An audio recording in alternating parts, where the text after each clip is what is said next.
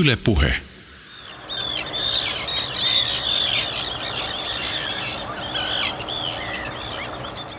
Varmaan tulee suvusta, mä veikkaisin, että se on ollut se driveri tähän hommaan.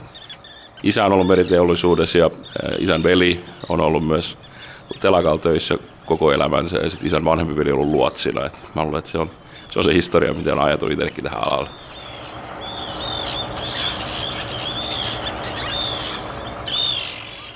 Kiinnostaako sinua enemmän meri vai laivat?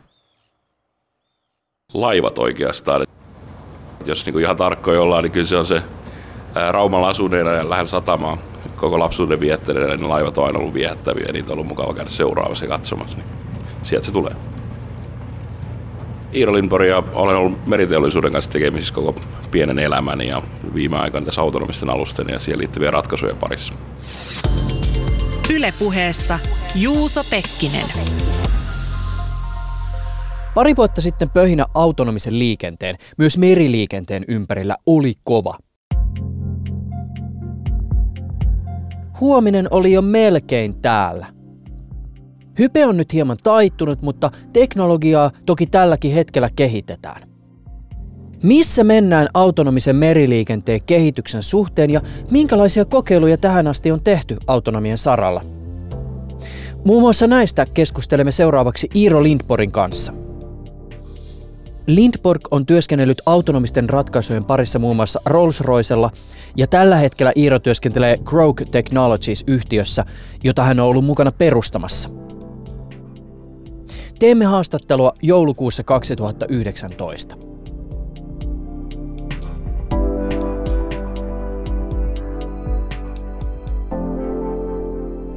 Ymmärtääkseni sä työskentelit uras alussa muun muassa ruoripotkureiden ohjausjärjestelmien parissa. Piruuttani kävi vähän katsomassa, että minkälaisia juttuja sä oot suunnitellut. Ja sä oot ollut, no ehkä näkyvin osa tässä suunnittelutyössä on semmoiset tosi futuristisen näköiset joikkarit, joita ilmeisesti löytyy tälläkin hetkellä joidenkin laivojen komentosillalta.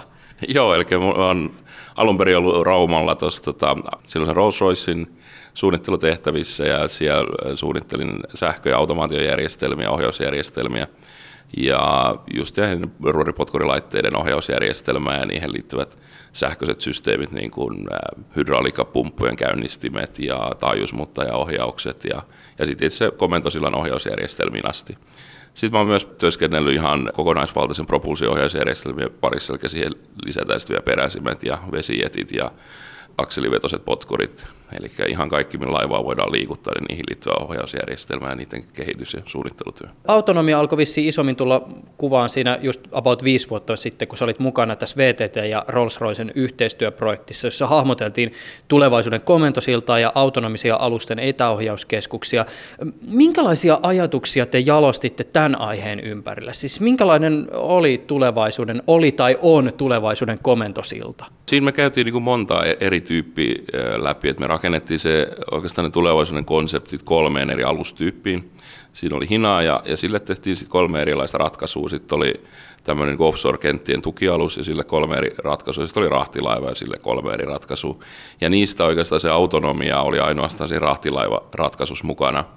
Eli me haastateltiin todella paljon kapteeneita ja varustamoita ja ja eri miehistön jäseniä. Käytiin läpi sitä heidän työtehtäviä, miten ne on muuttunut vuosien varrella. Ja sitten sen pohjalta lähdettiin hakemaan sitä, että mihin suuntaan se saattaisi olla menossa. Oikeastaan kaikissa aluksissa tuli se sama, sama johtava ajatus, että se tiedon käyttö ja tiedon tuominen niille, niin se olisi oleellinen asia, se tiedon esittäminen.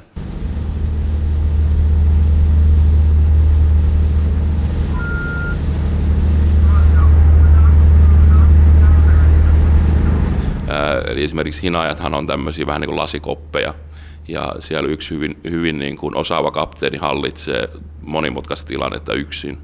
Ja, ja siihen me tuotiin hänelle vaan siihen päätöksentekoon lisää niin kuin tukea, ja tehtiin siitä työympäristöstä hieman erilainen, mitä se nyt on. Tällainen, mikä mukautuu hyvin paljon siihen hänen omiin aset, asetuksiin tavallaan, että tuolit näytöt ja kaikki on niin kuin, miten hän haluaa ne olevan, niin se esittää sitä tietoa, mitä hän haluaa nähdä. Nykykomentosillat esimerkiksi on hyvin paljon sellaisia, myös Hinaissakin, että siellä on monen eri laitetoimittajan järjestelmiä. Ja jokainen laitetoimittaja toimittaa yleensä myös sen oman käyttöliittymän sinne. Eli pahimmassa tapauksessa siellä voi kapteenilla olla vaikka viisikin eri kosketusnäyttöä, mitä se käyttää. He joutuu vaihtamaan niiden niin kuin näyttöjen välillä ja ne sitten loppuu kesken, yksinkertaisesti vain tila kesken. Eli mihin sä laitat niitä ja sitten ne on hankalissa paikkoja käyttää. Ja hinaja-operointi on siitä erilaista operointia, että se perustuu aika pitkälti siihen selkäytimeen. Eli kaikki, mitä se kippari tekee, niin se ei oikeastaan edes katso niitä laitteita, vaan se tekee selkäytimestä ja oman niin kuin, muistin varassa kaikki asiat, mitä tapahtuu. Ja, ja tähän me tuotiin semmoista apua, että esimerkiksi se, ne tiedot, mitä hän saattaa tarvita, niin ne on sitten siinä ikkunassa. Hän katsoo joka tapauksessa ikkunoista ulos. Niin vilkaisemalla siihen ikkunan yläkulmaan hän näkee sen tiedon sen sijaan, että hän alkaa etsimään sitä sieltä alhaalta jostain tai alaviistosta jostain. Ja sitten myös niin hälytystilanteet ja niihin liittyvä automatiikka on tällä hetkellä haaste. Eli jos sulla tulee yksi hälytys laivalla, niin yleensä se eskaloituu moneen muuhun hälytykseen. Ja sitten se alkaa olla hyvin hankalaa niin löytää se, että mikä se oikea syy on ollut. Ja tähän, tähän ratkaisun on se, että tuodaan käyttäjälle uudella tapaa, näytetään se, että mikä on sen hälytyksen vaikutus sen sijaan, että näytetään se hälytys itsessään. Niin se on helpompi niin kuin, ottaa huomioon siinä operoinnissa, että okei, nyt kestää tämän aikaa, niin tämä laitteisto tippuu pois pelistä, että mä voin niin valmistautua siihen. Sen sijaan, että siihen tulee joku pumppuvika-ilmoitus vaan, mikä sitten pitää alkaa miettiä, että okei, se vaikuttaa tähän ja sitten taas se vaikuttaa tähän ja tulee tämmöinen niin ketjureaktio sen jälkeen vasta. Kun sä kuvasit tuota tilannetta, jossa eri järjestelmillä on eri laitevalmistajia ja varmaan erilaisia käyttöliittymiä, niin mulle tuli mieleen, pelaatko videopelejä? Kyllä niitä tulee jonkun verran pelattua. Tiedätkö se tilanteen, kun sulla on vaikka himassa kaksi eri konsolia, missä on kaksi eri peliä ja kaksi eri ohjainta, ja ensin sä pelaat toista, ja sitten sä käytät sitä yhtä nappia siihen, että sä hankit itsellesi lisää medikittejä, ja sitten kun sä yrität toista peliä pelata ja tehdä se saman toiminnon, niin sitten se heittääkin granaatin.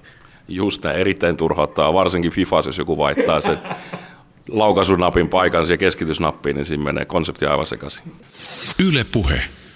Se oli just nämä head-up displayt, käyttäjälle lähelle tuotavat näytöt, ne oli, oli just yksi niin johtava teknologia siellä taustalla.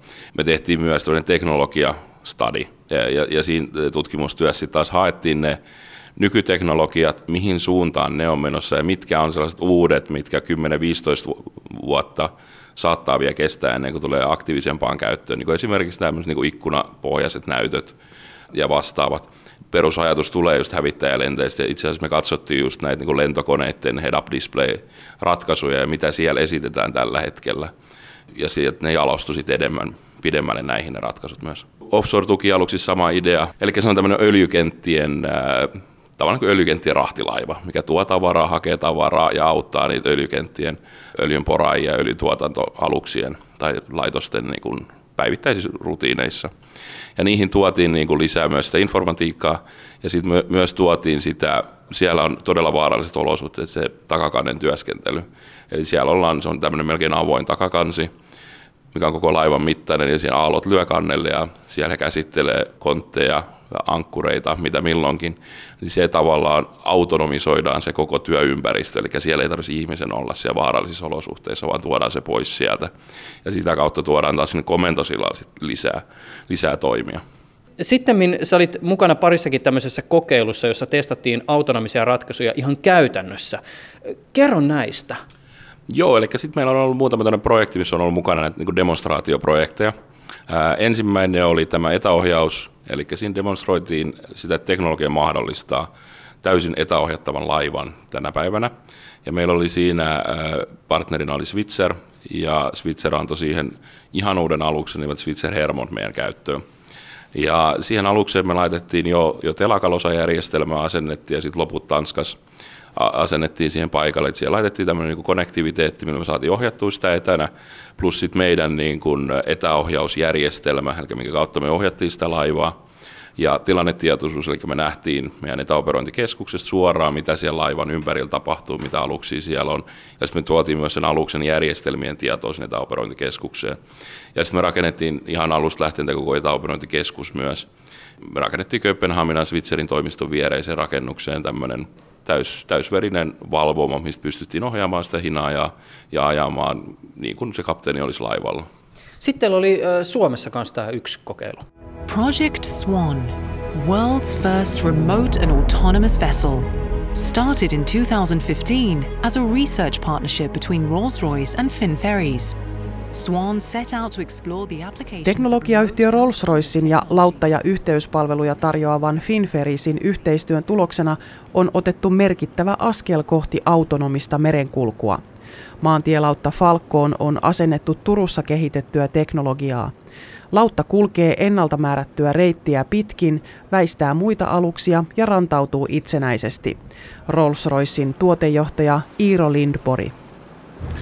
No, tämä ratkaisu esimerkiksi, mikä meillä tässä Falkkolla nyt on, on, niin tota, on käytännössä nyt jo valmis siinä mielessä niin kuin kaupalliseen käyttöön, mutta me vielä testataan ja varmistetaan järjestelmien toimivuutta erilaisissa olosuhteissa. Eli tässä menee vielä varmaan semmoiset puolisen vuotta, vajaa vuosi ehkä, milloin ollaan niin kuin täysin siinä, että on, voidaan alkaa kaupallisesti operoimaan myös.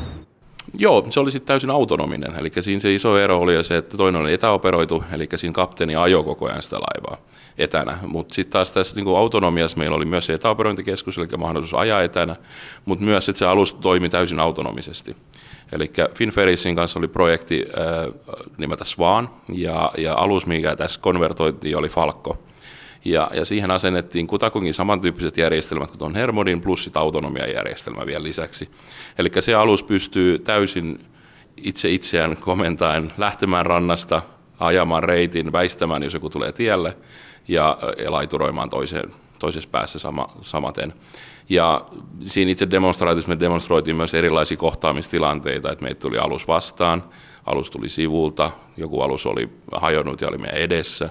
Ja se, että miten se alus pystyy niin kuin itsellään väistämään sääntöjen mukaisesti sitä kohdattua alusta. Mikä näiden kokeilujen oppi oli? Tämän etäoperoinnin yksi iso oppi oli, oli se kapteenien palaute siihen ää, tilannetietoisuuteen ja itse siihen ohjaukseen. Ja, ja siinä oli hyvin mielenkiintoista. Meillä oli todella hyvä, hyvä kapteeni, nimeltä René Malmström, Switzerin yksi kokeneimmista kapteeneista siinä etäoperoinnin päässä. Ja hän oli oikeastaan toisen kerran jälkeen sanoi, että on paljon mukavempaa ohjata täältä kuin laivalta. Ainut mikä siinä oli, niin oli puuttu nämä tavallaan merielementit, eli se, että kun se laiva, laiva keinuu, mutta pääsi kuitenkin, hän sanoi, että hän pääsi aika hyvin siihen, kun se kuitenkin se kuva menee samassa tahdissa, mutta ohjauksellisesti se oli huomattavasti miellyttävämpää. Ja yksi iso tekijä siinä on, että ne kamerat on hieman korkeammalla kuin komentosilan ikkunat. Ja hänellä oli parempi tilannekuva siihen laivan ohjaamiseen. Ja hyvä esimerkki siitä oli oikeastaan, että hän oli jo olisiko se ollut viidennen kerran jälkeen, uskalsi ajaa niin kuin sen laiturin etänä sen koko aluksen, mikä oli meillekin vähän niin kuin yllätys, että hän, hän niin kuin uskalsi sen heti ottaa siihen, että, että siinä on kuitenkin isot riskit ajaa se laituriin. Mutta mut se meni todella hienosti ja, ja se oli hyvä, hyvä palaute. Ja sitten toinen tässä niin autonomiassa oli se oikeastaan sen eri tilanteiden hallitseminen. Ja autonomiassa tulee vahvemmin nämä eri sääolosuhteet mukaan. Ja meillä oli siinä mielessä tota, hyvä tilanne, että oikeastaan se on nyt päivälleen tasa vuosi sitten, kun tehtiin nämä demot. Ja silloin oli aika, aika kova myrsky. Että olisiko se ollut 23 metriä sekunnissa oli maanantaina. Maanantaina myrskyy silloin, ja, tai tuulta. Ja me löydettiin siinä semmoiset, niin kuin, että näissäkin olosuhteissa se toimii. Ja, ja se oli niin kuin todella arvokas oppi. Ja, ja siitä saatiin myös paljon siihen, niin kuin, miten se algoritmi korjaa itseään, esimerkiksi kun on kova sivutuuli ja, ja tämän, tämän tyyppistä dataa. Että se oli niin kuin erittäin, erittäin hyvä oppia. Tietysti näistä sensoreistahan tulee älyttömästi dataa ja sen koneen pitää jotenkin siis, varsinkin jos puhutaan siis autonomisista sovelluksista, niin tehdä jotain päätöksiä. Oliko näissä teidän testeissä tai siis tässä Falco-aluksen autonomisessa testissä niin se äly siellä aluksessa vai tuliko se jostain sitten tietoliikenneyhteyksiä pitkin? Äly on aluksessa, että se on niinku oikeastaan pakko olla siellä, että jos se yhteys katkee, niin se alus pystyy edelleen operoimaan ja toimimaan ja tekemään ne päätökset itsenäisesti. Mutta me tuotiin kyllä sitten niinku esimerkiksi videodata, molemmissa tapauksissa tuotiin live-kuva etäoperointikeskukseen, niin se tuotiin molemmilla kerroilla ihan puhtaasti mobiilidatan kautta. Eli me käytetään ihan mobiiliverkkoa siihen, että sitä kautta se tuodaan. Eli se toimii viekolla rannikkoalueella ja ja Tanskassa me testattiin itse asiassa, kuinka kauan me voidaan lähteä Tanskan rannikolta ennen kuin se mobiilidata katkeaa ja se meni melkein Ruotsiin asti. Et, et kyllä se niin kuin, mobiilidatalla pääsee hyvin pitkälle ja sitten se järjestelmä vaihtaa vaan automaattisesti satelliittidataan sen jälkeen. Mutta satelliitissa tullaan sitten taas siihen ongelmaan, että siinä on se tiedonsiirtokapasiteetti on aika lailla erilainen. Että sä et voi lähettää enää HD, HD-laadun kuvaa siinä, että sitten se alkaa olla pätkimään jo aika pahasti. Että et sitten niinku muutetaan myös sitä, että mitä lähetetään. Niin, laivaohjaaminen tekstiviesteillä niin, että tulee tekstiviestit koneelta takaisin, niin se kuulostaa ehkä hieman haastavalta. Ylepuheessa Juuso Pekkinen. Autonomisten kokeilujen promovideoista syntyy usein vaikutelma, että tulevaisuus on jo melkein täällä. Mutta kun huomenna herätessä autot ja alukset edellyttävät yhä kuljettajaa, saattaa kovin innostus hieman hiipua. Jatkamme Iiro Lindborgin kanssa aiheesta hype. Vain joitakin vuosia sitten autonomisen liikenteen, siis etunenässä itsestä ajavia autojen ympärillä, oli aivan valtava hype. Tulevaisuus tuntui jo olevan melkein täällä ja vallankumous oli ihan käsillä ja suurin piirtein huomenna ne ajaa tuolla ne autot itsekseen ja kaikki mullistuu. Autonomia ja sen potentiaali, nehän ei ole kadonnut mihinkään, mutta tuntuu, että pahin pöhinä tällä hetkellä tämän hypen tiimoilta on ohi. Mitä tapahtuu? Mä luulen, että siinä tapahtui sellainen jonkunnäköinen reality check, että huomattiin, että okei, että tässä on niin potentiaalia paljon, ja, ja sitten, sitten siirryttiin siihen seuraavaan vaiheeseen, joka sitten kehittämiseen, ja nyt ollaan niin siinä kehitysvaiheessa. Eli monet ratkaisut kehittyy taustalla, vaikkei niin, niin paljon hypeä enää pidetä, mutta mennään eteenpäin ja asiat tulee pikkuhiljaa pienellä stepeillä eteenpäin, ja sitten loppujen lopuksi ollaan siellä autonomisessa maailmassa. Sähän olet itse siis ollut luomassa tätä hypeä autonomiseen merenkulkuun liittyen. Kun sä vielä työskentelit Rolls-Roycella, niin te julkaisitte tämmöisen autonomisen merenkulun visiosta kertovan lyhyt elokuvan, jossa esiteltiin näkymä tulevaisuuteen. We live in an ever changing world where unmanned and remote controlled vessels are becoming reality. Let us share a view of this world with you. Sanallistetaan tätä vielä vähän. Siis mikä tuo näkymä oikein oli? Joo, eli me tehtiin yhteistyössä VTTn kanssa tällainen niin Operational Experience-konsepti. Ja niissä katsottiin, niin kuin, että miten se tulevaisuus voisi muuttua ja millainen se olisi 10 ja 15 vuoden kuluttua. Ja, ja siihen otettiin mukaan tämä autonomia-aspekti myös. Ja, ja siihen tuli aika vahvasti sit se, että mikä on se ihmisen rooli. Et se oli se meidän lähtökohta kuitenkin, että miten se työn tekeminen muuttuu ja miten muuttuu se niin kuin maailma siinä ympärillä ja, ja mikä on se u- uudet roolit, mitä siihen tulee. Ja siinä sitten oli loppuviimein, ää, tehtiin just tosiaan tämä video, mikä visualisoi sen kaiken, tutkimustyön ja tutkimustulokset. Ja siellä on samantyyppisiä rooleja, mitä nyt on, on niin laivoilla, mutta ne on vain siirretty maihin tehtäviksi. Sitten tulee myös huomattava määrä uusia rooleja siihen lisäksi vielä. Tämä lyhyt elokuvahan tapahtui suurimmaksi osaksi tällaisessa siis maissa olevassa komentokeskuksessa, jossa seinillä oli valtava isot näytöt, jossa oli karttoja ja tutkakuvaa. Ja sitten siinä seurattiin, oliko siinä tämmöistä rahtialusta, johon tuli joku antenniongelma ja sitten dronet laitettiin ilmaan ja, ja oli hologrammeja ja vaikka mitä. Joo, meillä oli siinä muutama eri niin kuin, tilanne, mitä kuvattiin. Että yksi niistä tilanteista tilanteesta oli tällainen ongelmatapaus, eli laiva seilaa avomerellä ja sille tulee ongelma, ja miten se ongelma ratkaistaan. Ja siinä oli just tuli droneit kuvaan, ja droneilla tehtiin tämmöinen visuaalinen tarkastus alukselle, että onko kaikki niin kuin pitää olla, ja siinä huomattiin, että siellä on antennivika, ja analysoitiin se vika, ja, ja sitten se tavallaan, että miten se korjataan se vika, jos se tapahtuu avomerellä, niin siitä tehtiin sitten siihen liittyvät toimenpiteet, että seuraavan satamakäynti yhteydessä se korjataan se antenniongelma ja tarkistetaan myöhemmin myös, että se toimii kunnolla. Sitten siinä oli myös tämmöinen niin kuin ohjauksen vastuunsiirto, eli kun alus on avomerellä, niin se menee täysin autonomisesti ja sitten siirtyy aluevesille, niin se vastuu siirtyy sen aluevesi vastaavan seurattavaksi. Ja, ja siinä oli tämmöinen vaihtotilanne. Ja sitten oli yksi tilanne vielä, missä oli tämmöinen mahdollinen koneongelma, ja, ja sitä varten hälytettiin paikalle konevastaava tai konemestari, ja konemestari analysoi kuuntelemalla sitä laivan ääniä, moottorin ääniä, että mikä siellä voisi olla vikana. Ja, ja sitten se esitti tämän oman analyysinsä muulle tiimille siihen, että mitä, mitä mieltä he ovat tästä ja oman ratkaisuehdotuksen siihen. We are looking at a vessel with possible propulsion motor failure. We need to decide whether she can sail to port with both motors or if she needs to shut down the other shaft line. Judging by the motor sound, I'm suspecting a failed feedback sensor. Showpaini-kuvioistakin tuttu Michael Majalahti vetää muuten tässä aika mahtavan roolisuorituksen pisteet sinne suuntaan ja pisteet castingiin erittäin mainio valinta. Viitaten vielä tähän teidänkin siis silloiseen konseptiin, eikö autonomia tavallaan ole hieman harhaanjohtava termi siinä suhteessa, tai se ehkä herättää vähän vääriäkin mielikuvia, koska aika usein autonomisissa liikenneratkaisuissa kyse on kuitenkin autonomiasta, joka toimii jatkuvassa ihmisen etävalvonnassa ja tarvittaessa ihmisen etäohjauksessa.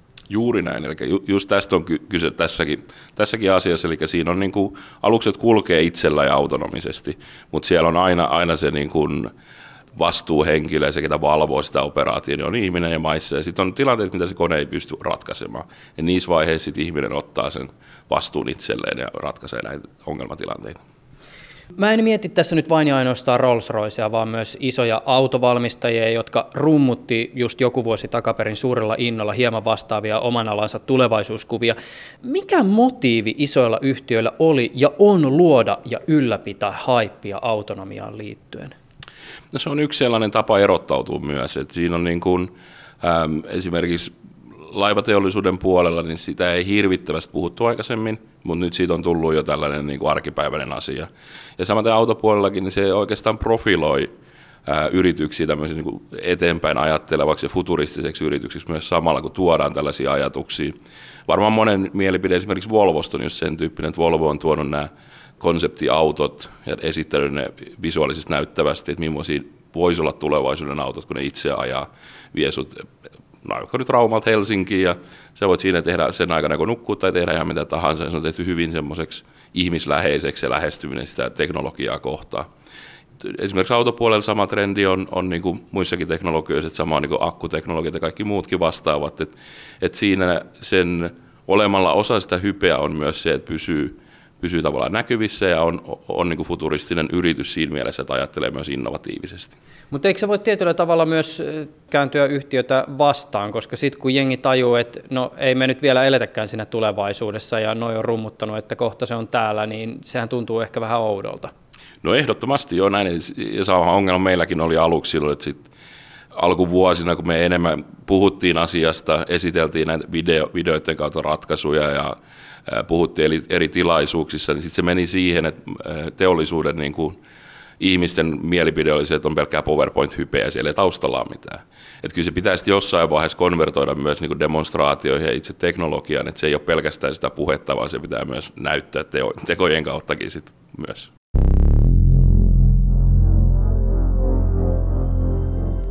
Seuraavaksi vertailemme autonomisten ratkaisujen parissa työskentelevän Iiro Lindborgin kanssa autonomista tie- ja meriliikennettä, erityisesti turvallisuusnäkökulmasta.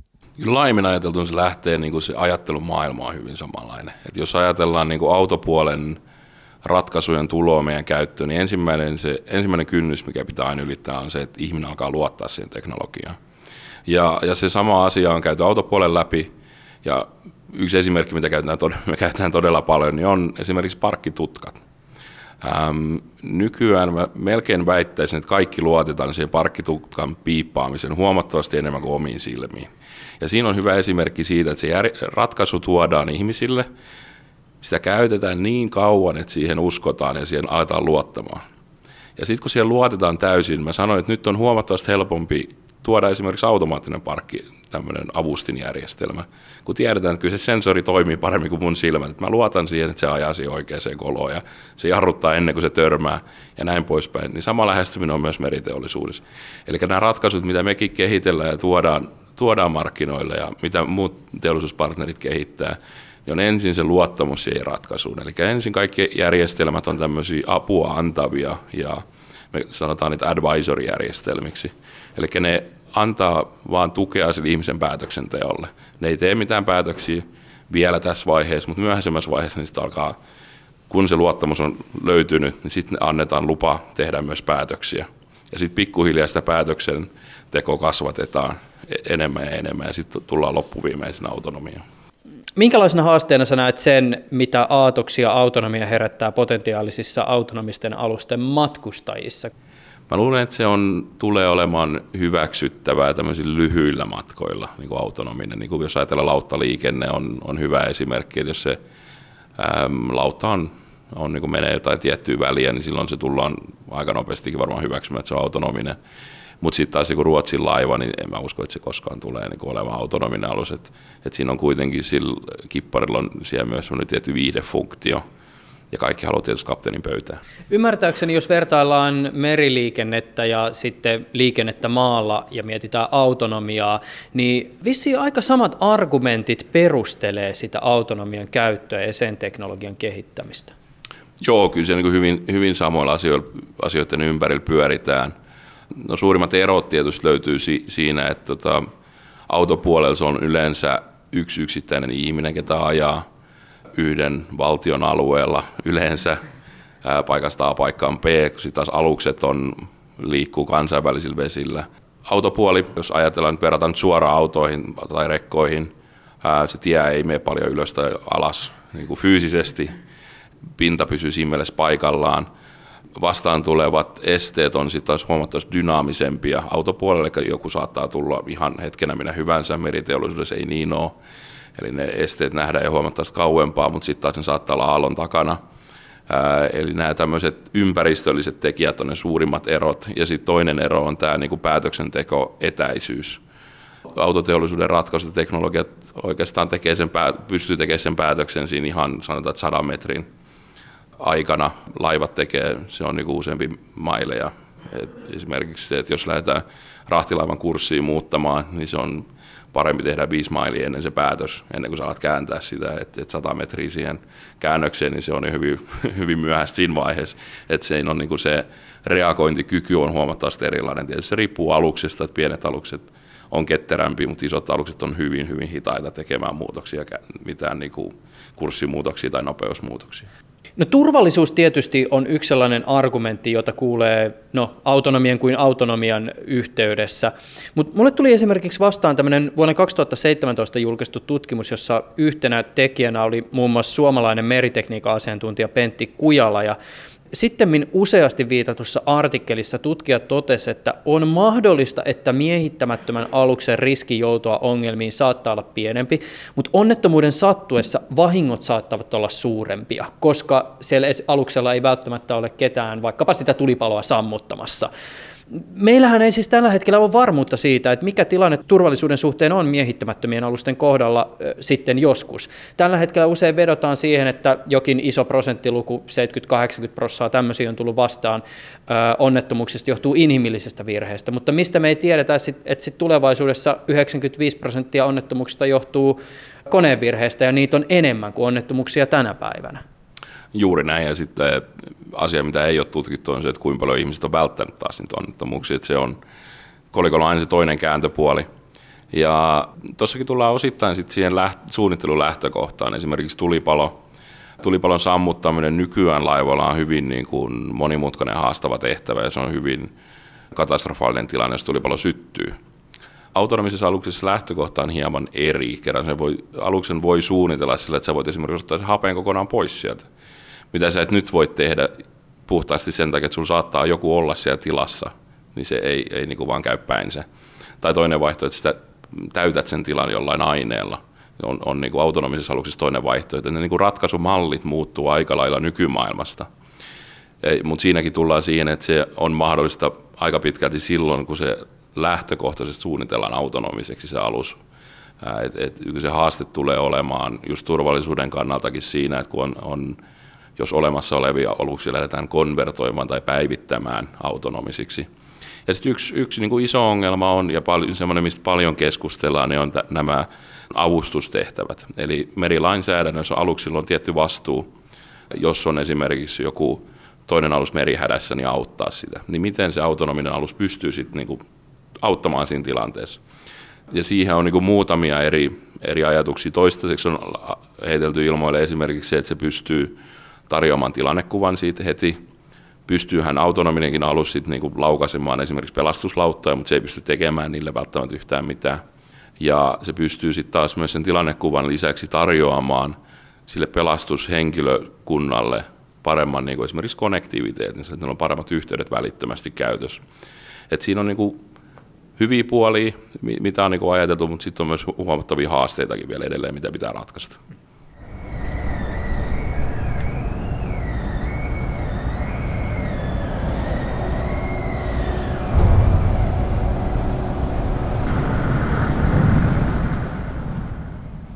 Tämän päivän aluksista löytyy toki jo nytkin paljon automatiikkaa ja ymmärtääkseni myös jonkin tasosta autonomiaakin. Avataan hieman tätä. No joo, jos niin lähdetään ihan nyky, melkein kaikki alukset nykypäivänä, niissä on niin sanottu autopilotti.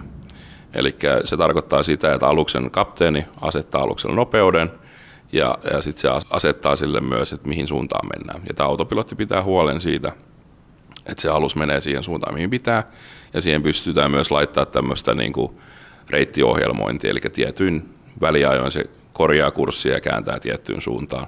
Eli se on tämmöinen niin kuin hyvin yleisesti käytössä oleva ratkaisu jo nyt.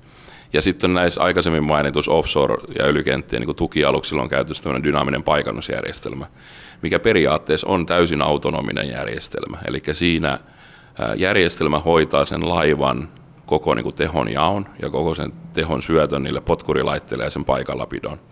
Ja, ja siinä kaikki perustuu siihen satelliittipositioon, eli sillä annetaan GPS-piste, mihin, mihin sen aluksen pitää pysyä tai mihin sen pitää siirtyä, ja se auto, autonomisesti hoitaa sen siihen positioon tai pitää sen siinä paikallaan. Noin riippuen sitten niitä saa eri tarkkuudella olevia näitä paikannusantenneja, eli se pystyy pitämään sen ihan postimerkikokoisella alueella paikallaan, että se ei liiku mihinkään, vaikka olisi kuin iso myrsky siinä ympärillä. Miten on, jos ajatellaan sitä nykytekniikkaa, jota huippulaivoista tänä päivänä löytyy, niin kuinka ison osan niistä tavallaan niin kuin matkan aikana tapahtuvista vaiheista voisi hoitaa jollakin, jonkin tasoisella automaatiolla tai autonomialla? No kyllä aika pitkälti pystyy. Et nyt, nyt jo tänä päivänä niin se aiemmin mainittu autopilotti on sellainen ratkaisu, mikä aika pitkälti hoitaa sen pitkän matkan. Esimerkiksi Atlantin ylityksen, ei siellä koko ajan joku ole ruoris kiinni ja korjaa sitä, että kyllä se menee automatiikalla aika pitkälti. Et ne haastavat alueet on, on niin Suomen osalta yksi iso haaste on tuo saaristo. Ja, ja sehän on siinä mielessä maailmanlaajuisestikin uniikki, että monessa paikassa ei ole noin pitkää saaristoa. Niin esimerkiksi jos Turkuun tullaan, niin se on varmaan yksi pisimmistä saaristoalueista, missä ajetaan rahtilaivoin läpi. Ja tämmöiset niin saaristot, jokiajot ja, ja tämmöiset niin sataman tulot, niin ne on ne haastava alue. Ja niissä on sitten niin nykyäänkin jo erityyppisiä ratkaisuja, eli alus, mikä ei esimerkiksi, jos tullaan Turkuun, niin kovin usein käy, niin silloin luotsi ajaa sen. Tai sitten se luotsi opastaa sitä kapteenia et, et ne on jo nyt sellaisia tilanteita, milloin tuodaan se tietty ekspertti sinne laivalle hoitamaan se ajo-osuus. Ja, ja tämän tyyppiset on jatkossakin varmaan niitä, missä niin kuin tarvitaan sitä ekspertin apua. Mutta muuten se on hyvin automatisoitu jo tänä päivänä. Luotsit ei tietysti tästä ajatuksesta tykkää, mutta onko luotsitoiminta jotakin sellaista, mitä tulevaisuudessa ehkä voisi hoitaa ihmisen sijasta kone? No, tämä on yksi asia, mitä esimerkiksi jo Suomen luot, ketä Suomessa luotsaa, eli Finpilot, on, on tota noin tutkinut ja kertonut asiasta jo aika paljon, eli tämmöinen niin etäluotsauskonsepti. Etäluotsaus tuli lain puitteissa mahdolliseksi tämän vuoden, siis vuoden 2019 helmikuussa.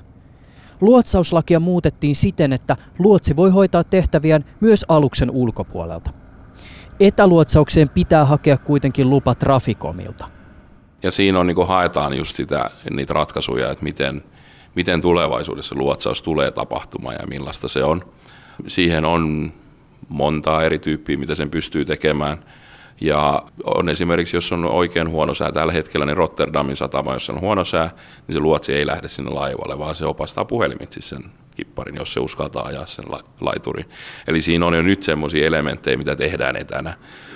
Mutta luotsauksen se syvin olemus ei ole oikeastaan se itse luotsia, se, tai siis luotsi itsessään on, mutta se luotsaus ei ole vaan sillä luotsilla on monta eri funktioa, että se on myös tämmöinen niin kuin, tavallaan sen kapteenin kaveri, tuki ja turva ja psykologia ja kaikki näitä.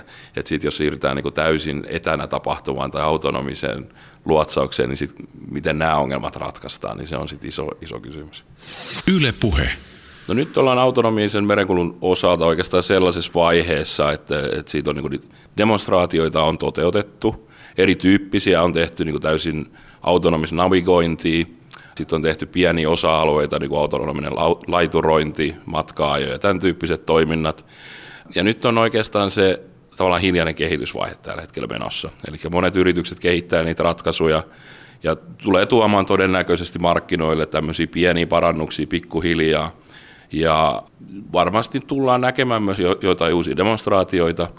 Ja yksi alue, mihin ei hirvittävästi ole kukaan vielä paneutunut, on toi niin kuin konepuolen autonomia. Et sillä saralla tullaan varmaan näkemään niin kuin isompia juttuja vielä tässä vuosien varrella. Mitä tekniikkaa täysin autonominen, vaikkapa rahtilaiva, pitäisi sisällään? No jos ajatellaan niin kuin navigointipuolelta, niin siinä on ensinnäkin on, on tilannetietoisuusjärjestelmä, eli se mikä katsoo, mitä siinä ympärillä tapahtuu. Ja tilannetietoisuus kertoo sitten taas sille päätöksentekojärjestelmälle, on se sitten autonominen navigointi tai joku muu, ne niin kuin olosuhteet, mitä vallitsee, eli sää, ää, mitä aluksi on ympärillä, mihin ne on menossa, mitä ne tekee, ää, missä päin maailmaa ollaan ja kaikki, ja kaikki tämmöiset. Ja sitten on konnektiviteetti, eli millä sitten se tieto siirretään maihin tarvittaessa. Sitten konnektiviteetin päässä on yleensä jonkunnäköinen etävalvontajärjestelmä ja mahdollisesti ohjausjärjestelmä myös. Ja, ja siinä on niin se navigoinnin kokonaisuus, mutta sitten on ihan täysin oma maailma, se on se konepuoli. Eli sitten on myös se koneen hallinta, voimansiirtojen hallinta, energiantuotanto ja, ja sitten on niin kuin seuraavat järjestelmät, lastijärjestelmät ja niiden. Eli siinä on monta monta eri niin kuin osa-aluetta, mitä pitää ottaa huomioon siinä kokonaisuudessa. Mikä on haastavin osa automatisoida? No kyllä mä sanoin, että se on se, se konepuoli on, on niin kuin tämän hetken tilanteessa se haastavin. Ja just se niin kuin suunnittelu, ajatusmaailman muutos siihen, että sitä järjestelmää ei suunnitella niin sanotusti käytettäväksi, vaan suunnitellaan vaan toimivaksi. Eli mennään enemmän siihen niin kuin avaruusteknologiatyyppiseen lähestymiseen. Avaruusjärjestelmät on suunnitellaan periaatteessa just näin. Eli siinä ei, ei, ei suunnitella, että joku sitä huoltaa tai valvoo niin kuin paikan päällä ainakaan.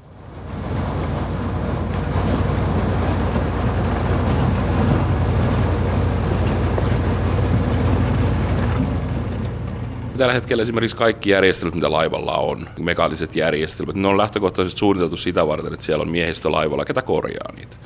Ja, ja se ajattelumaailma siihen su, laitteiden suunnitteluun pitää muuttaa siitä, että niitä korjataan laivalla ja ne havainnoidaan ne eh, viat laivalla siihen, että, että ne pystyy korjaamaan joko itse itsensä tai ajamaan oma järjestelmä alas tai käyttämään jotain vaihtoehtoista järjestelmää autonomisesti.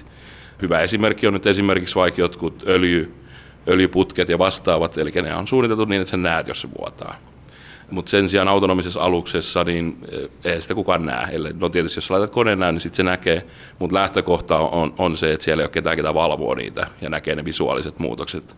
Niin ne pitää suunnitella esimerkiksi että putken sijaan se onkin vain ontto kulkureitti öljylle sen sijaan, että se pääsee vuotamaan mistään energiantuotanto on, on haastavaa siinä vaiheessa, kun se pitää tehdä täysin autonomisesti ja, ja siten, että vaikka siihen tulee katkoksia, niin miten, miten se pystytään hoitamaan ilman ihmisen puuttumista peliin millään tavalla. Todennäköisesti autonomisiin aluksiin ei tule olemaan enää, enää öljy, öljypohjan tai dieselöljy tai heavy fuel oil, vaan se tulee olemaan joku muu. Et aika paljon nämä uusimmat konseptit, kaikki mitä laivoista on tehty, ne on täysin puhtaasti sähköisiä. Eli silloin se on täysin akustopohjainen järjestelmä. Ja se on hyvä esimerkki just tästä niin kuin suunnittelumaailman muutoksesta, minkä se vaatii. Eli se, että nykyjärjestelmät, ei, ei siinä ole järkeä lähteä kaikkea autonomi, tekemään autonomiseksi, vaan siinä on niin kuin se balanssi, että mikä on se järkevä ja minkä tyyppinen ratkaisu on. Esimerkiksi nyt jos ajatellaan pitkiä merimatkoja, niin tällä hetkellä ei akkuteknologiassa ole sellaista ratkaisua, mikä mahdollistaisi esimerkiksi Australiasta Kiinaan akuilla ajamiseen, vaan siinä pitää olla jotain muuta vaihtoehtoa. Sitten toinen, mistä on paljon puhuttu, on LNG, mutta silläkin on omat haasteet sitten taas. Mikä on LNG? Luonnonkaasun käyttö, tämmöinen niin kuin nestemäinen luonnonkaasu. Eli nämä niin kuin ratkaisuja on useita, ja sitten on paljon teknologioita, mitä on kehitteillä. Et, et siinä on vielä niin kuin paljon ratkaistavia asioita, varsinkin tuossa niin voimantuoton puolella. Näitä on tietysti lukemattomia, mutta jos mietitään vielä ihan siis tämmöisen ihmisen näkökulmasta, joka ei yhtään hahmota sitä, että mitä tapahtuu sen jälkeen, kun laiva lähtee satamasta toiseen satamaan, niin mitkä on tavallaan niitä semmoisia niin pääpiirteitä tai toiminnallisuuksia, joita sen autonomian pitäisi matkan aikana kyetä hoitaa? Mitkä on ne tavallaan niin kuin merkittävimmät autonomiaan liittyvät funktiot? No siellä on ihan niin kuin lähtökohtaisesti on ensin kaikki tämmöiset ilmoitukset ja, ja kommunikaatioasiat – Eli kun laiva lähtee, niin se ilmoittaa valvontakeskukseen tai tämmöiseen niin VTS keskukseen, että nyt lähdetään, mihin ollaan menossa, ja sitten sieltä tulee takaisin ilmoitus, okei, että hyvää matkaa, ja ottakaa huomioon, että reitin varrella on tämmöisiä asioita, kun lähdette tästä liikenteeseen. Eli tämmöiset ihan niin kuin informatiiviset asiat, ja samaten niin kuin keskustelut muiden alusten kanssa, jos niin kuin yöaikaa ohitetaan, niin yleensä radiolla kerrotaan toiselle, että nyt mä tuun täältä ja menen täältä ohi, mutta se pitää sitten kertoa tavalla tai toisella.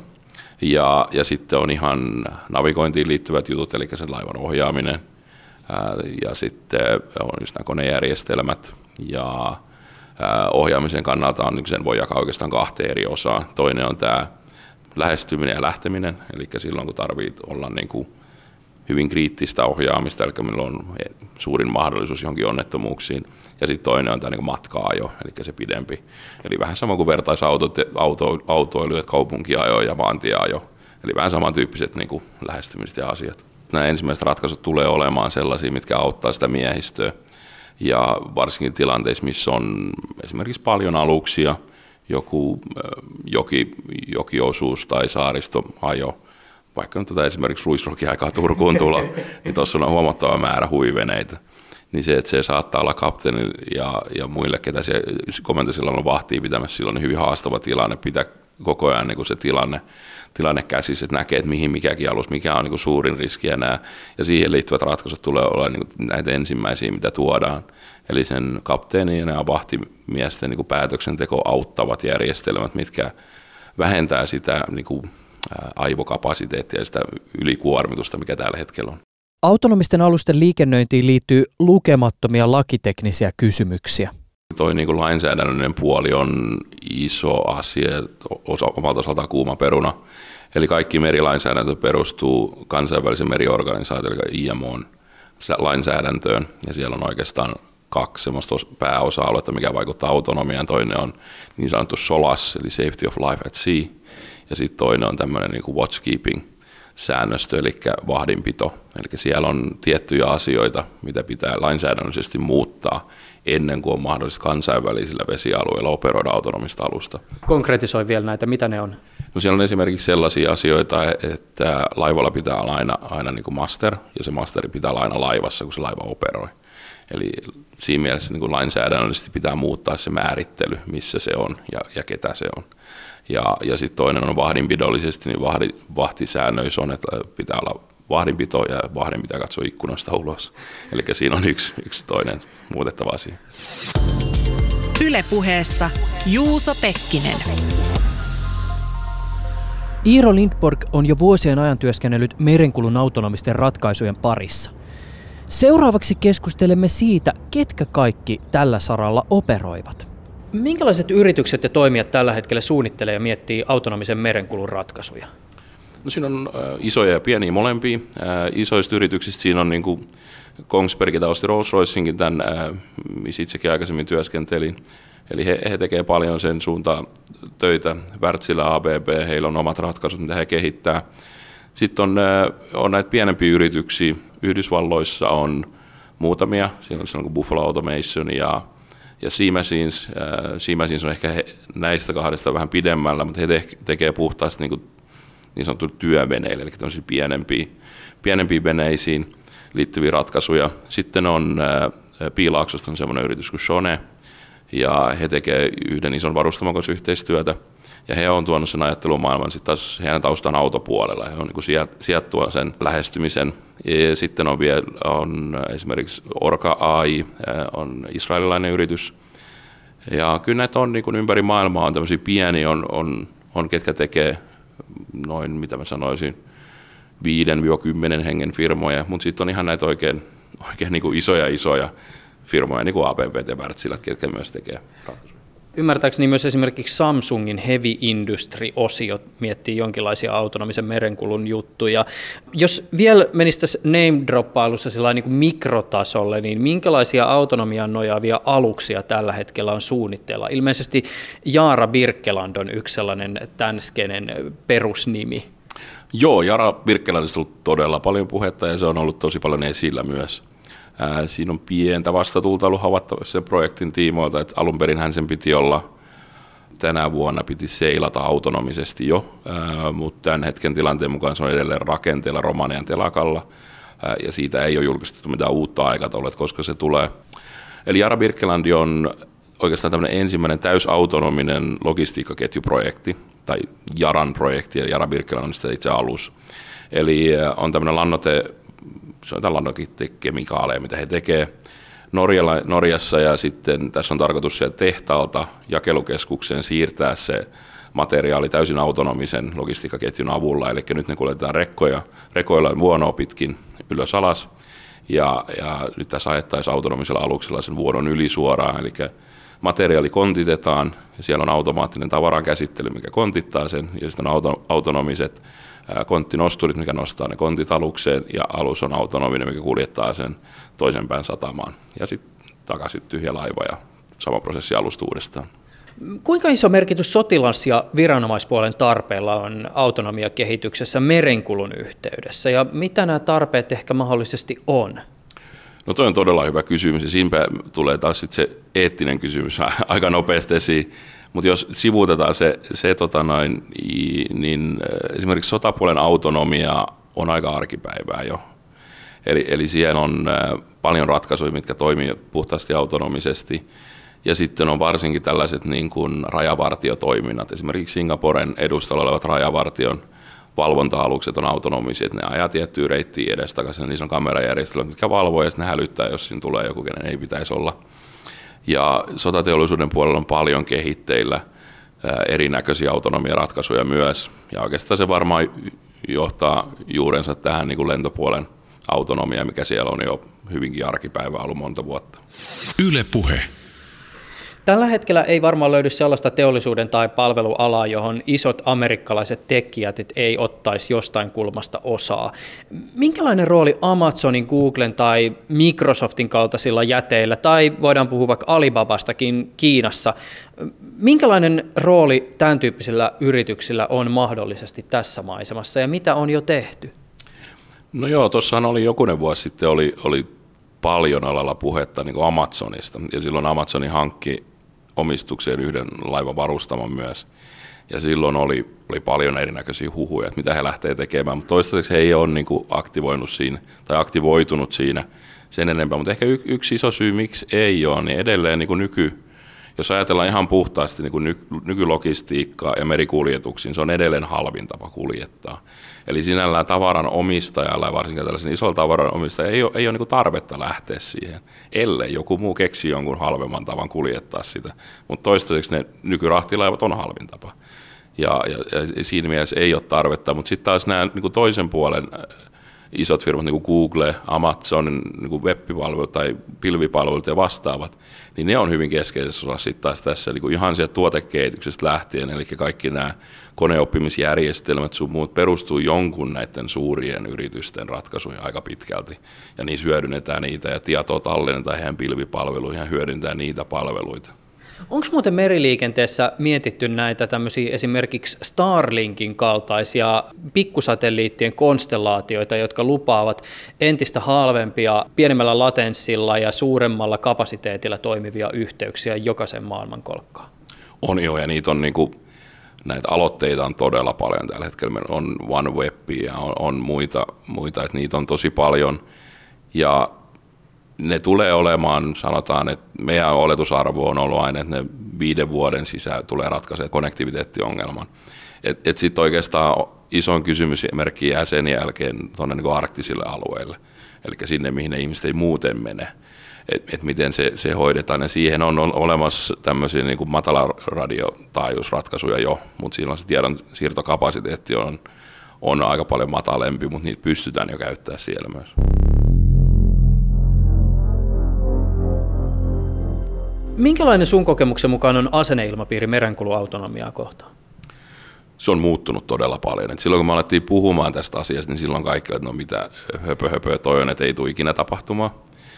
Sitten siinä oli semmoinen pieni murrosvaihe, että pikkuhiljaa alettiin puhumaan. Ja nyt se on muuttunut oikeastaan sellaiseksi, että kaikki pitää sitä itsestäänselvyytenä. Että okei, jossain vaiheessa se tulee se, että mikä se aikajänne on. Se on varmaan se tämän hetken niin kuin ehkä keskusteluin asia, että onko se niin kuin 5 vuotta, 10 vuotta vai 15 vuotta. Ja, ja oikeastaan nyt on tullut se realiteetti mukaan, että, että nyt ei ajatella, että se on huomenna. Eli silloin kun se hype oli kovimmillaan, niin silloin oli niin kuin se, että kaikki kipparit tuli, että nyt se tapahtuu huomenna, että meidän työpaikat viedään. Ja nyt se on niin kuin mennyt oikeastaan siihen, että okei, eihän se nyt tapahdu, että, että kyllä me ollaan ihan, ihan turvassa ja meillä on tulevaisuudessakin töitä. Ja, ja nyt on niin kuin semmoinen vaihe, että tuodaan niitä ratkaisuja pikkuhiljaa. Ja varmaan tässä tulevien vuosien aikana tullaan näkemään se, että se automatiikka lisääntyy laivoilla ja sitten pikkuhiljaa se niin kuin tulee, sulautuu niin kuin osaksi sitä nykymerenkulkua. Mitäs tämä, kun siis usein tietysti autonomia ja automatiikan yhteydessä puhutaan työpaikoista ja nyt tällä hetkellä siis vakio vastaus, mikä siis osin jo toteutuu automaatioyhteydessä on se, että, että välttämättä työpaikkoja ei mene, vaan toimenkuvat muuttuu. Mutta mut, eikö taas sitten kuitenkin tavallaan tämmöistä niinku lyhyemmän aikavälin pohdiskelua? Et jossain vaiheessa, että et, okei, et siirrytään nyt ne vanhat kapteenit sinne komentokeskuksiin, mutta sitten jossain vaiheessa tulee sekin aika, kun riittää, että joukolle laivoja, 20 rahtilaivaa ja riittää, että siellä on enää vain se yksi kapteeni sen sijaan, että jokaisella olisi oma siellä etäohjauskeskuksessa.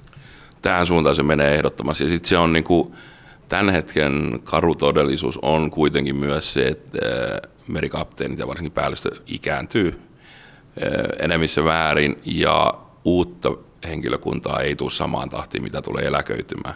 Ja se on ihan niin kuin globaali ongelma. Ja se on myös yksi niin kuin pääsyy, minkä takia silloin alun perin me lähdettiin tätä autonomiaa viemään eteenpäin ja, ja kehittämään. Eli olisiko se nyt ollut Yhdysvalloissakin on tällä hetkellä jo pulaa, se oli kymmeniä tuhansia, mitä niillä on niin kuin pulaa siitä miehistöstä ja varsinkin niin kuin päällystö, eli, eli kapteenit ja, ja komentosilla väki. Ja siinä niin kuin, sille pitää tehdä jotain. Ja sitten vielä kun nykytahti alusmäärä lisääntyy ja kaikki ennusteet näyttää siihen, että se alusmäärä tulee kasvamaan vaan tulevaisuudessa eikä vähentymään. Sinja toisia pitkin laiva uljas keinuvaa, lännen rusko purpurainen päivän tulo ennustaa. Kannella kaikki hiljan ilolaulun tauonnut, peräsinen ääni yksin rauha häiritsepi nyt. Ja ei, ei, niin kuin meriteollisuus sinällään on haastava, että se ei ole enää, enää sellainen samanlainen, mitä se oli joskus. Siitä on omalla tavallaan se romantiikka on niin kuin kadonnut. Että enää ei olla, kun sä seilaat jonnekin, niin saat viikon satamassa ja sitten siihen viikon niin kuin ollaan, ihmetellään ja katsellaan maisemia ehkä käydään vähän viihteelläkin välillä ja, ja näin poispäin, vaan nyt se on niin, niin tavallaan teollista ja koneellista, että se on niin tunteja enää, mitä siellä satamassa ollaan, maksimissaan päiviä. Eli se on niin kuin sit se aika käytetään mieluummin lepäämiseen tai johonkin muuhun, että se on niin kuin muuttunut paljon raskaammaksi se työympäristö, se ei houkutteleva enää. Niin siinä on sitten se yksi aspekti, millä pitää niin kuin tehdä siitä teollisuudesta uudelleen houkutteleva, että sitä uutta työvoimaa saadaan sinne. Ja siinä on sitten taas autonomia ja teknologia iso, iso osuus, että että niin kuin lähtökohtaisesti se niin kuin tekee siitä houkuttelevamman, että jos sä voit olla kahdeksasta neljään tai neljästä, neljästä kymmeneen toimistolla, ja, mutta silti olla niin kuin meriteollisuudessa mukana, etäoperointia, etävalvontaa tai jotain muuta vastaavaa tekemistä, että se niin kuin muuttuu, alusmäärät saattaa niin kuin vastuullisesti, eli yhden henkilön vastuu olla useimmista aluksista, mitä nyt, mutta mut sinällään, että kyllä sitä niin kuin työvoimaa tarvitaan, ja sitten siellä on huomattava määrä, niin kuin mainitsin, niin uusia rooleja, mitä aikaisemmin on ollut. Ja siinä tulee just tämä niin paikallisosaaminen on yksi tärkeä juttu. Eli ainahan se on se, että niin paikalliset ilmiöt tietää paikalliset ihmiset parhaiten. Ja sitten taas se, että kun laivat menee ympäri maailmaa, niin sitten jonkun pitää osata myös kertoa niille, että mitä tapahtuu tietyssä paikassa tiettyyn aikaan, jos on jotain ilmiöitä, mitä pitää ottaa huomioon. Ja tämmöisiä ei tällä hetkellä esimerkiksi ole.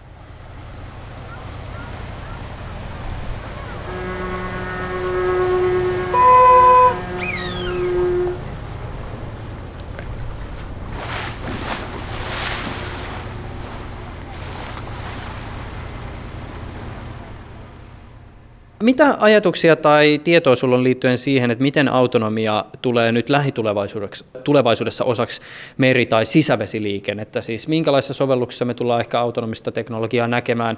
Autojen puolella me ollaan nähty, että erilaisia tämmöisiä siis busseja, jotka liikennöi vaikkapa lentokentällä tai jotakin lyhyttä matkaa, niin tämmöisissä autonomia toimii tosi hyvin. Tai vaikka teollisuus jossakin laitoksissa tai alueella on autonomisesti liikkuvia nelipyöräisiä, mutta että miten lähitulevaisuus tai tämä hetki nimenomaan meriliikenteen tai sisävesiliikenteen yhteydessä? No vähän samantyyppinen, mä uskon, että se tulee olemaan se tulevaisuus. Eli äh, nyt tällä hetkellä niin trendi on, että tuo sisävesiliikenne on, on niin aika, äh, aika paljon pinnalla autonomia osalta, että siinä on varsinkin Keski-Euroopassa tehdään paljon töitä ja siellä on menossa aika paljon demonstraatioitakin siihen suuntaan. Ja mä uskoisin, että se tulee olemaan just niin ensimmäiset autonomiset ratkaisut on, on tämmöiset niin logistiset ratkaisut, missä siirretään tavaraa paikasta A paikkaan B, joko suljetulla vesialueella tai sitten just tämmöinen kanava-alue, jokialueet, missä ei oikeastaan ne ympäristöolosuhteet on niin vaativat, mitä merellä taas on. Ja, ja sitä kautta ehkä se lähtee pikkuhiljaa tulemaan, mutta kyllä ne on niin kuin autonomian ratkaisut tulee ole ensin. Ensin ne tuodaan olemassa oleviin ratkaisuihin tavalla tai toisella. Et, et mä en usko, että hirvittävästi vielä seuraavan muutaman vuoden aikaa ainakaan tulee nähtyä niin lähtökohtaisesti autonomiseksi rakennettuja aluksia esimerkiksi tai, tai välttämättä proomujakaan, mutta Aasian suunnan siitä on nyt paljon, paljon hankkeita menossa niin kuin tämän tyyppisiä, missä tavaran toimittajat haluaa siirtää, niin kuin optimoida sen varaston ja tehtaan välisen yhteyden, ja siihen käyttää autonomiaa kokonaisvaltaisesti, eli sillä, että se lähtee heti sieltä tehtaasta jo autonomisesti ja menee jakeluvarastoon autonomisesti. Ja sitten taas se varastoautomatiikka on hyvin kehittynyt jo siitä eteenpäin. Eli nyt siinä on se tietty haastepätkä, mikä halutaan niin autonomisoida myös. Kiitos haastattelusta. Kiitoksia. Ohjelmassa kuultiin materiaalia Ylen tehostearkistosta. Äänitteet on nauhoitettu pääsääntöisesti suomalaisilta aluksilta ja suomalaisista satamista. Oli siellä kai pari sekuntia jotain soundia entisen Jugoslavia-alueeltakin. Lisäksi ohjelmassa kuultiin ääntä Rolls-Roycen etäohjaus- ja automaatioprojektien esittelyvideoilta. Jaksossa kuultiin myös, kuinka nauhoitushetkellä 79-vuotias merimies Juhan Viljanen laulaa merimieslaulua vuonna 1965 ensilähetyksensä saaneessa Ylen Hopeavuosien aikaa ohjelmassa. Alkupuolella kuultu Ylen uutislähetys ajettiin ulos ensimmäisen kerran 3. joulukuuta 2018 ja toimittajana oli Petra Ristola. Tämän ohjelman toimittaja Juusa Pekkinen kiittää. Ensi kertaan. Yle Puhe. Mitä sä luulet, tuleeko autonominen teknologia koskaan huviveneiden maailmaan? Ää, ei täysin, mutta niin sieltä tulee niitä ratkaisuja. Et nythän on jo muutamia, ketkä tarjoaa tällaisia tavallaan niin parkkijärjestelmiä, että se voi autonomisesti se ajaa sun veneen ruutuun ja, ja oikeaan paikkaan joskus keskusteltiin kollegan kanssa niin purjeveneisiin liittyen tästä, että miten jos olisi autonominen purjevene, niin ky- kyllähän sanoi, että siitä lähtee se viehätys, että jos, jos se itse purjeisiin koskee, että kaikki tapahtuu automaattisesti. Ylepuheessa Juuso Pekkinen.